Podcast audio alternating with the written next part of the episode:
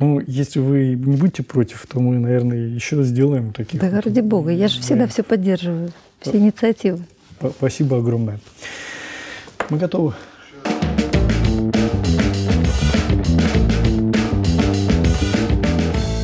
Добрый день, уважаемые коллеги, дорогие друзья. Мы снова с вами в «Желтой студии».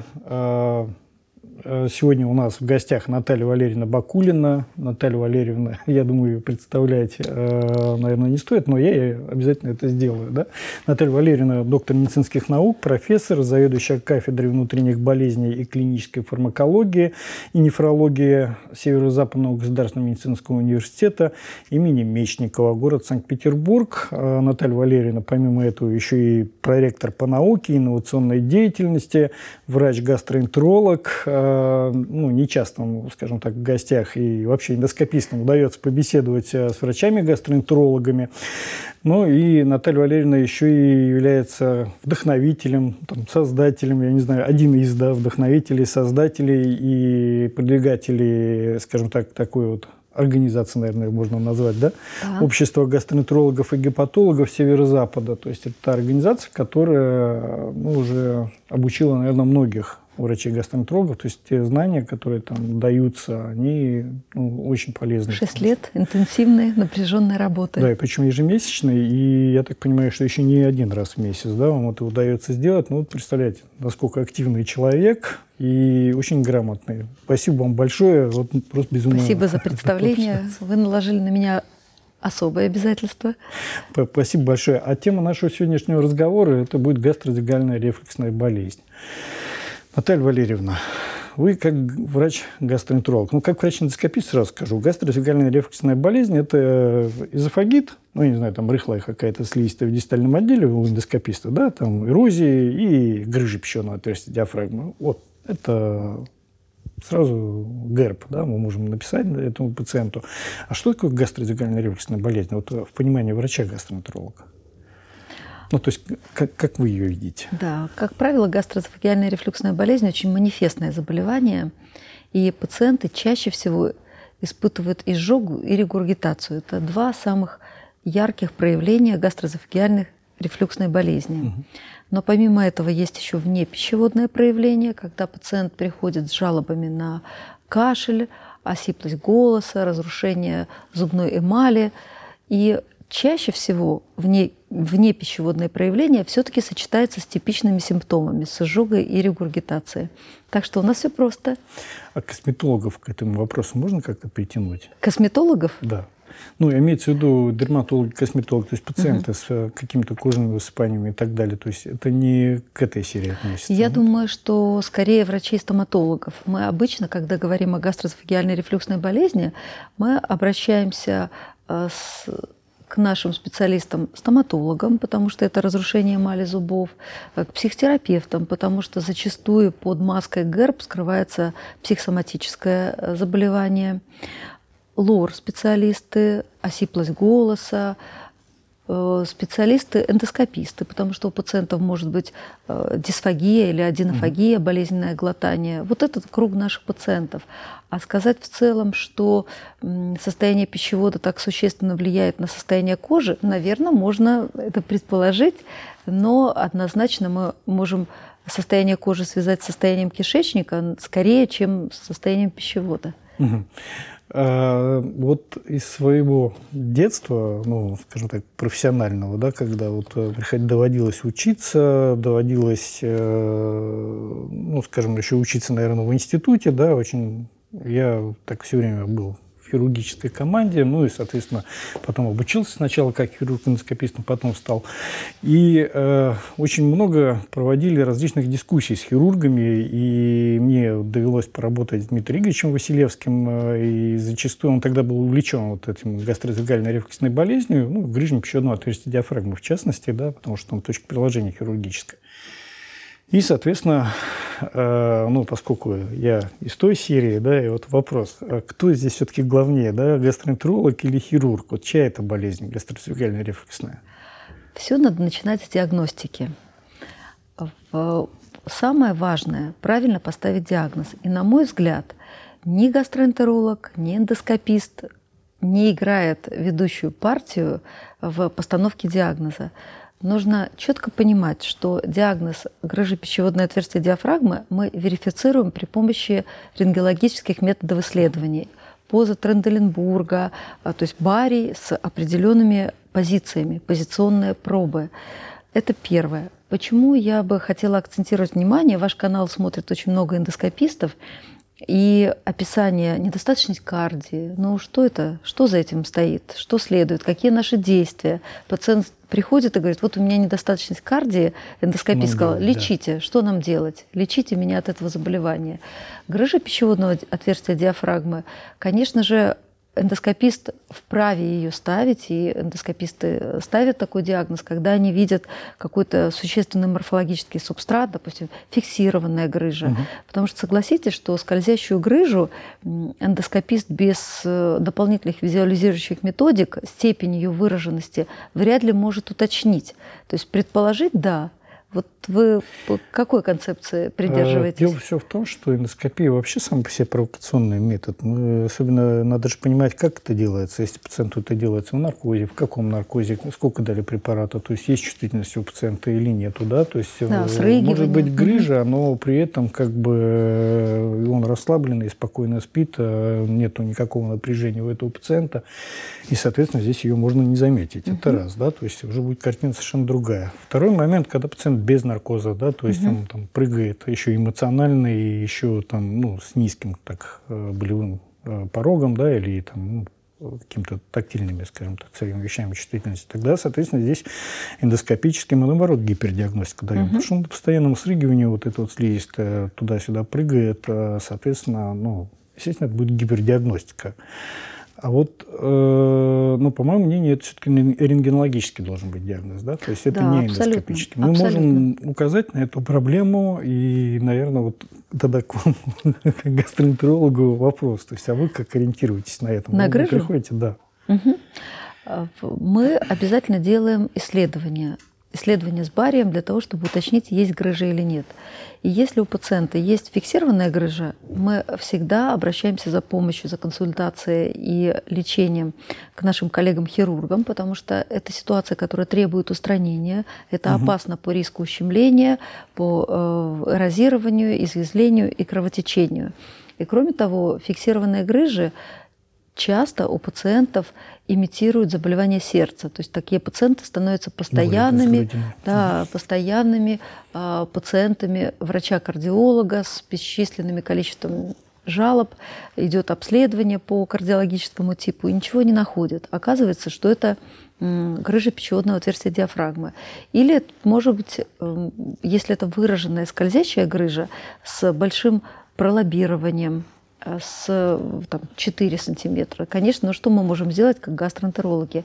Мы в этой ситуации ставим вопрос перед хирургами. И, кстати, надо сказать, что Дмитрий Игоревич Василевский, которого вы упомянули, он не всегда берется оперировать этих пациентов. Нет, Часто нам возвращает, говорит, лечите, теперь это ваши пациенты, мне здесь нечего делать.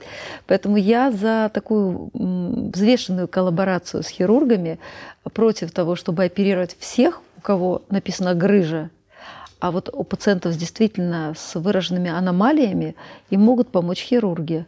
А мы, как э, уже адъювантная дополнительная терапия, ингибиторы протонной помпы, ну, либо другие э, препараты, которые позволят контролировать симптомы.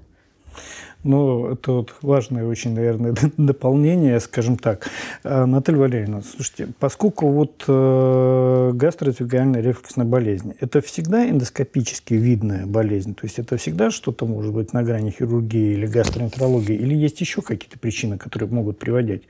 Ну, э, я писал, что такое в понимании да, врача-эндоскописта грыжа. Да, это угу. вот там, а, гастроэзофагеальная рефлюксная болезнь, это ну, чаще всего, как все считают, наверное, наличие грыжи, да, если грыжи нету, то это не гастродикальный рефлексный болезнь. То есть есть еще какие-то механизмы, скажем, развития? Конечно, и грыжа вовсе не обязательный компонент гастроэзофагеальной рефлюксной болезни. Что такое ГЭРБ, гастроэзофагеальная рефлюксная болезнь? Это регулярно повторяющиеся забросы кислоты Причем это у здорового человека ведь тоже есть забросы. Угу. Это э, определенное время закисления пищевода и частые забросы более 80 забросов в сутки. Вот это критериально по новым критериям, по Леонскому консенсусу, э, критерии, на основании которых можно четко поставить гастроэзофагиальную рефлюксную болезнь. У эндоскопистов сложная стезя в этом плане. Если эндоскопист видит повреждения, причем не те красненькие, рыхленькие, там, разрыхленные слизистые, о которых вы сказали в начале передачи, а в понятие повреждения э, Лос-Анджелесская классификация вкладывает вполне определенные эрозии пищевода как минимум. Вот если врач-эндоскопист видит эрозию пищевода стадии A, B, C, D, то вероятность гастроэзофагиальной рефлюксной болезни, особенно если это C и D, очень высокая. Mm. Если эндоскопист видит эрозии A, то есть единичную эрозию на одной складке, это может и не оказаться гастроэзофагиальная рефлюксная болезнь. Теперь осложнение. Что может увидеть врач-эндоскопист? Осложнение гастроэзофагиальной рефлюксной болезни. Структуру, пищевод Баррета, язву пищевода. Да, тогда основания ставить эндоскописту гастроэзофагиальную рефлюксную болезнь есть. Но если у пациента есть типичные клинические симптомы угу. изжога и регургитация, а врач-эндоскопист ничего не видит, то оснований снять диагноз, отказать пациенту в диагнозе ГЭРБ нет ни у эндоскописта, ни у гастроэнтеролога. Вот это очень сложная клиническая ситуация, когда, казалось бы, пациент с типичными симптомами, изнуряющими, приходит от эндоскописта и говорит, доктор, а у меня ничего нет, ничего не нашли, угу. что делать дальше? Пяшметрия помогает вот в этом абсолютно. вопросе? Да, вот э, вы абсолютно правильно отметили, что в этой сложной ситуации мы должны прибегнуть к визуализирующей методике pH-импедансометрия. Просто pH-метрию уже практически не, не используют. Угу. Да, потому что она позволяет ответить на вопрос, какая кислотность. И все. У пациента заброс может быть не только кислый в пищевод, это может быть щелочной, слабокислый рефлюкс, это может быть газовый рефлюкс, который тоже угу. вызывает симптомы, если много газа э, срыгивает пациент. Поэтому pH-эпидансометрия позволяет оценить время закисления пищевода, характер рефлюктата, какой он, кислый, слабокислый, э, щелочной, позволяет определить э, наличие других вариантов рефлюкса и ответить на вопрос, на самый главный вопрос, что же, чем страдает пациент? Гастроэзофагиальной рефлюксной болезнью, если симптомы имеют четкую ассоциацию с забросами, то мы получаем аргументацию в пользу угу. гастроэзофагиальной рефлюксной болезни. Если же у, симптомы разрознены с тем, что дает нам датчики, угу. 6 датчиков, то мы говорим, что нет, это не гастроэзофагиальная рефлюксная болезнь, несмотря на то, что симптомы полностью идентичны тем, которые испытывают пациенты с неэрозивной гастроэзофагиальной рефлюксной болезнью. А какие механизмы могут ну, приводить? Понятно, что если гастроэзофагиальная рефлюксная болезнь, грыжа пищевого отверстия диафрагмы, она же тоже не всегда дает гастроэзофагиальную рефлюксную болезнь? Или чаще Конечно. всего дает? То Нет, есть... А, может не давать, все зависит от степени. Угу. Поэтому э, симптомы гастроэсофагиальной рефлюксной болезни вообще зачастую не коррелируют с поражением слизистой. И вы, как эндоскопист, наверняка встречались с, со случайным выявлением эрозии, случайным выявлением язв пищевода. Пациента ничего не беспокоит. А при этом у пациента, у которого вы ничего не находите, то есть не поврежденный угу. пищевод, масса жалоб, которые его пугают, стрессируют. И это оказывается либо вариант герба, и тогда, отвечая на ваш вопрос, что же это такое, исследования последних лет четко показали, что у этих людей есть особенности, генетические особенности, и э, сейчас вот эти ощущения связывают с ванилоидными рецепторами. Угу. И оказалось, что у пациентов с НЕРП, неэрозивным поражением, и гастроэзофагиальная рефлюксная болезнь, залегание этих ванилоидных, их, во-первых, больше, а во-вторых, они более поверхностно. И поэтому забросы воспринимаются как драма. Угу. А у пациентов с эрозивной рефлюксной болезнью вагусные афферентные волокна залегают глубже, Глубоко. и они могут их даже не ощущать. И поэтому э, э, вот это в патогенезе играет роль, вот эти рецепторы новые, новомодные, mm. ванилоидные.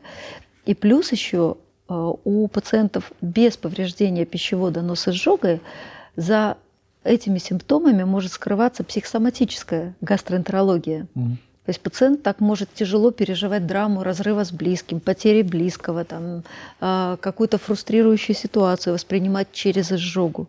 Но это психосоматика, это психосоматика. будет имитировать. То есть там на самом деле ничего не будет, но да. вот э, это к вопросу, наверное, дифференциальной диагностики да. с неэрозивным да, поражениями. Да, да. То есть эрозии здесь... Э, здесь эрозии не будет. Здесь э, в этой ситуации мы не увидим повреждения слизистой, и нужно будет при помощи PH-импедансометрии провести дифференциальную диагностику между неэрозивной рефлюксной болезнью и функциональными расстройствами пищевода. Угу. Тогда получается вот еще следующий вопрос за это вот алгоритм, ну, наверное, как у врача-гастроэнтеролога. Ну, эндоскопист, понятно, там положили на стол, ввели да. эндоскоп, да, и что-то там написали, да, если грыжа есть, значит герб, все, ну, угу. мы поняли, что это уже не герб бывает, да, то есть бывает грыжа изолирована, бывает повреждение пищевода, но это еще не гастроэзофагальная рефлексная болезнь. А вот э, алгоритм ну, не знаю, клинического, вот, наверное, мышления какой-то, вот как, ну, может быть, ваш личный опыт, э, может быть, это какие-то есть рекомендации, да, вот о том действии. То есть есть пациент, да, допустим, с жалобами, да, угу. жалобы там, ну, боли, дискомфорт там или еще что-то вот э, в эпигастрии, и вот что бы вы сделали как врач? Сразу на эндоскопию? Наши российские подходы существенно отличаются от европейских.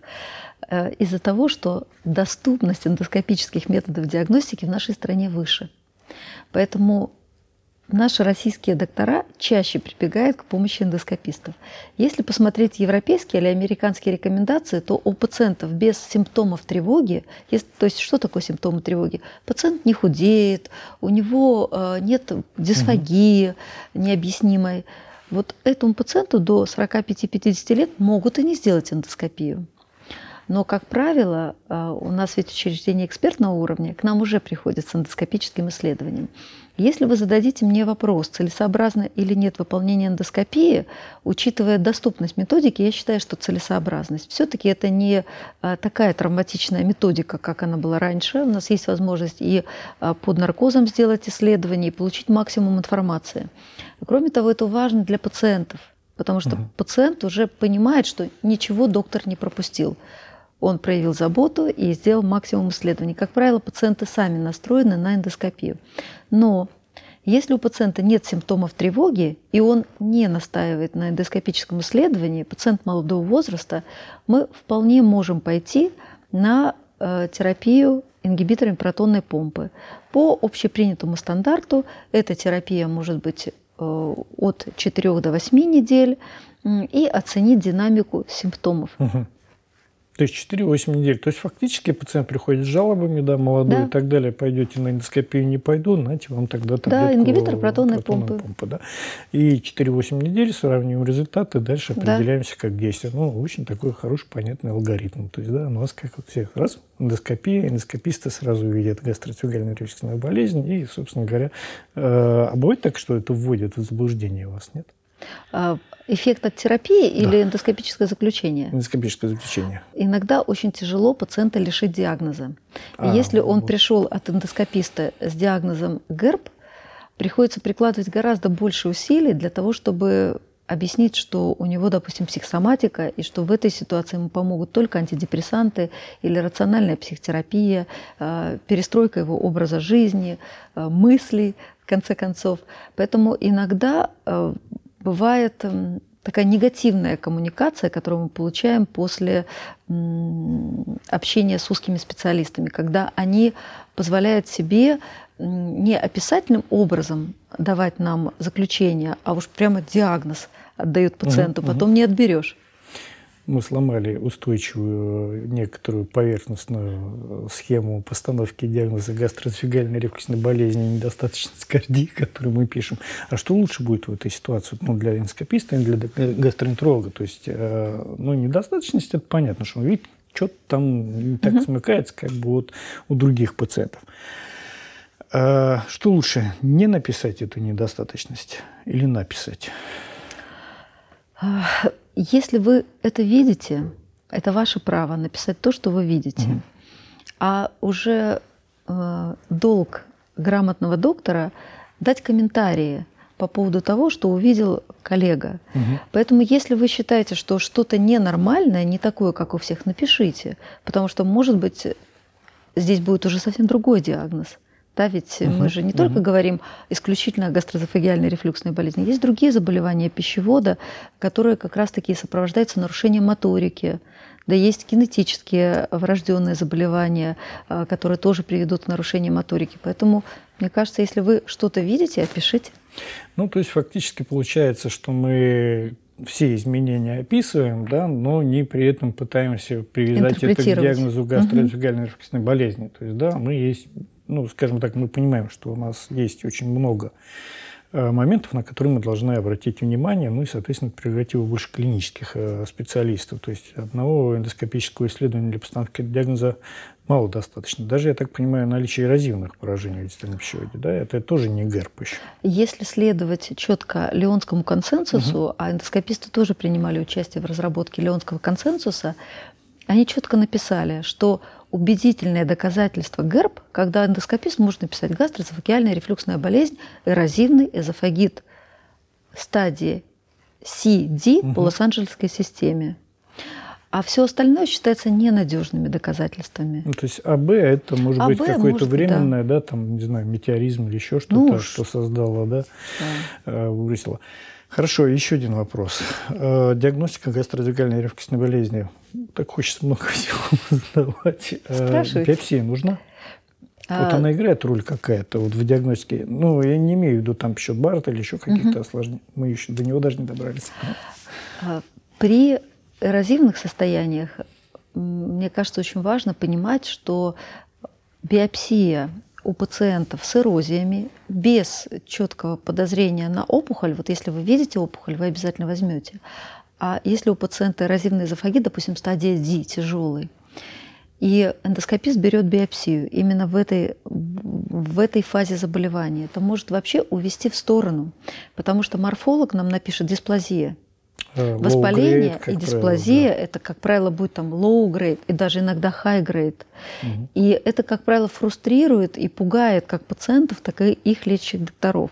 Поэтому мне очень нравится, когда пациенту берут биопсию уже на фоне лечения. Если что-то настораживает, давайте полечим хотя бы две недели, четыре недели ингибиторами протонной Мгм. помпы, позволим зарубцеваться дефектом или э, заэпитализироваться язвам. И на этом фоне нам уже понятнее будет истинная морфологическая картина. А, Поэтому если ничего нет, если никаких нет повреждений, то при неэрозивной рефлюксной болезни, как правило, морфолог ничего не увидит. Для того, чтобы увидеть расширение межклеточных пространств, которое является патогномоничным для неэрозивной рефлюксной болезни, нужна экспертная э, диагностика, и сейчас мы этим занимаемся, но это очень сложно, это научные данные. Мгм. Как правило, банальная рутинная диагностика нам не даст ничего. Поэтому абсолютно необходимо делать биопсию. Так же, как вы это лучше нас знаете, при любых изменениях, которые могут позволить э, Ну, понятно, да, есть заподозрить. Да. подозрения визуальные какие-то, что отличается от нормы, да, Да. но воспалительные там язвы и эрозии, они не имеют смысла. Ну, при пищеводе сначала понятно, его полечить, надо потом- там доказать. А вот э, вопрос, а когда становится э, вопрос о так называемом первом, это рефрактерной гастроэзофагиальной рефлюксной болезни, то есть когда можно это заподозрить? И второй вопрос, и, и что можно сделать, то есть вот здесь, в этом.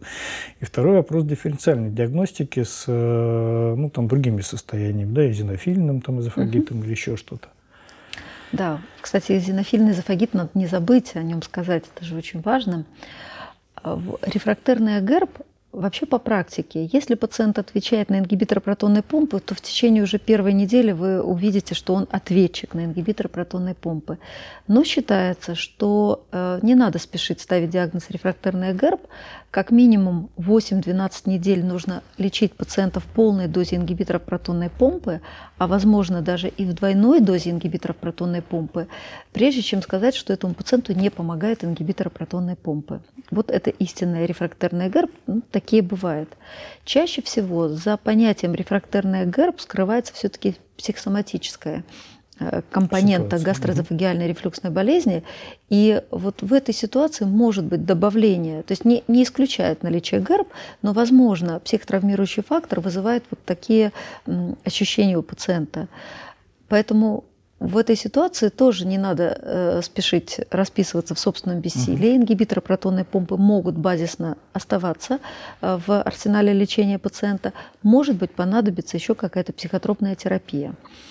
А Если же у пациента реально неэффективный ингибитор протонной помпы, это всегда настораживает и требует уточнения, чем он болеет, этот Мгм. пациент. Потому что то заболевание, которое вы уже затронули, эозинофильный эзофагит, кстати, он тоже поддается терапии ингибиторами протонной помпы, но э, в- там есть особенности. Это заболевание, при котором еще глюкортикоиды эффективны э, для того, чтобы тормозить процесс, да, Мгм. вот трахеализацию пищевода. А, Конечно, если что-то идет не так, как нужно, ингибиторы должны помогать. Любые качественные ингибиторы, хоть первое поколение, хоть второе поколение, они должны помогать. Если не помогают, то уже нужно задуматься о том, что это. И э, вы очень хорошо видите пищевод э, эозинофильный эзофагит. Спасибо большое. Ну, э, мне вот очень важно, да, из ваших слов э, было то, что сказано, что вот мы назначаем ингибиторы протонной помпы. Ну, сразу понимаете, как все думают, выпил таблетку ингибитора протонной помпы, через два часа полегчало. То есть, э, ну, понятно, человек вот принял раз, человек принял два, три, ну, мы их лечим неделю, да, и через неделю ну, только наступает улучшение от этой всей ситуации. Ну, это вот один из таких важных аспектов, наверное, который я для себя тоже подчеркнул. Ну, как Да, изжога возникла, бам, у меня, наверное, ГЭРБ, это вот... Нет, ГЭРБ нужно, нужно лечить длительно. И если у человека эрозивный эзофагит, то считается, что минимум 12 недель э, полную дозу ингибитора протонной помпы он должен принимать по инструкции, которая прописана для эрози- эрозивного эзофагита. А вот если эрозивный эзофагит стадии А, вот тогда можно ограничиться четырьмя недель. Потому Мгм. что сейчас тоже не пытается не злоупотреблять ингибиторами протонной помпы, потому что э, и побочные действия есть, и сейчас тема депресс депрескрайбинга очень, очень модная. Все любят говорить, как же отменять ингибитор протонной помпы у пациента с ГЭРБ. Я понял. Наталья Валерьевна, огромное вам спасибо. Дорогие друзья, уважаемые коллеги, «Желтая студия», подписывайтесь на нас, ставьте лайки обязательно.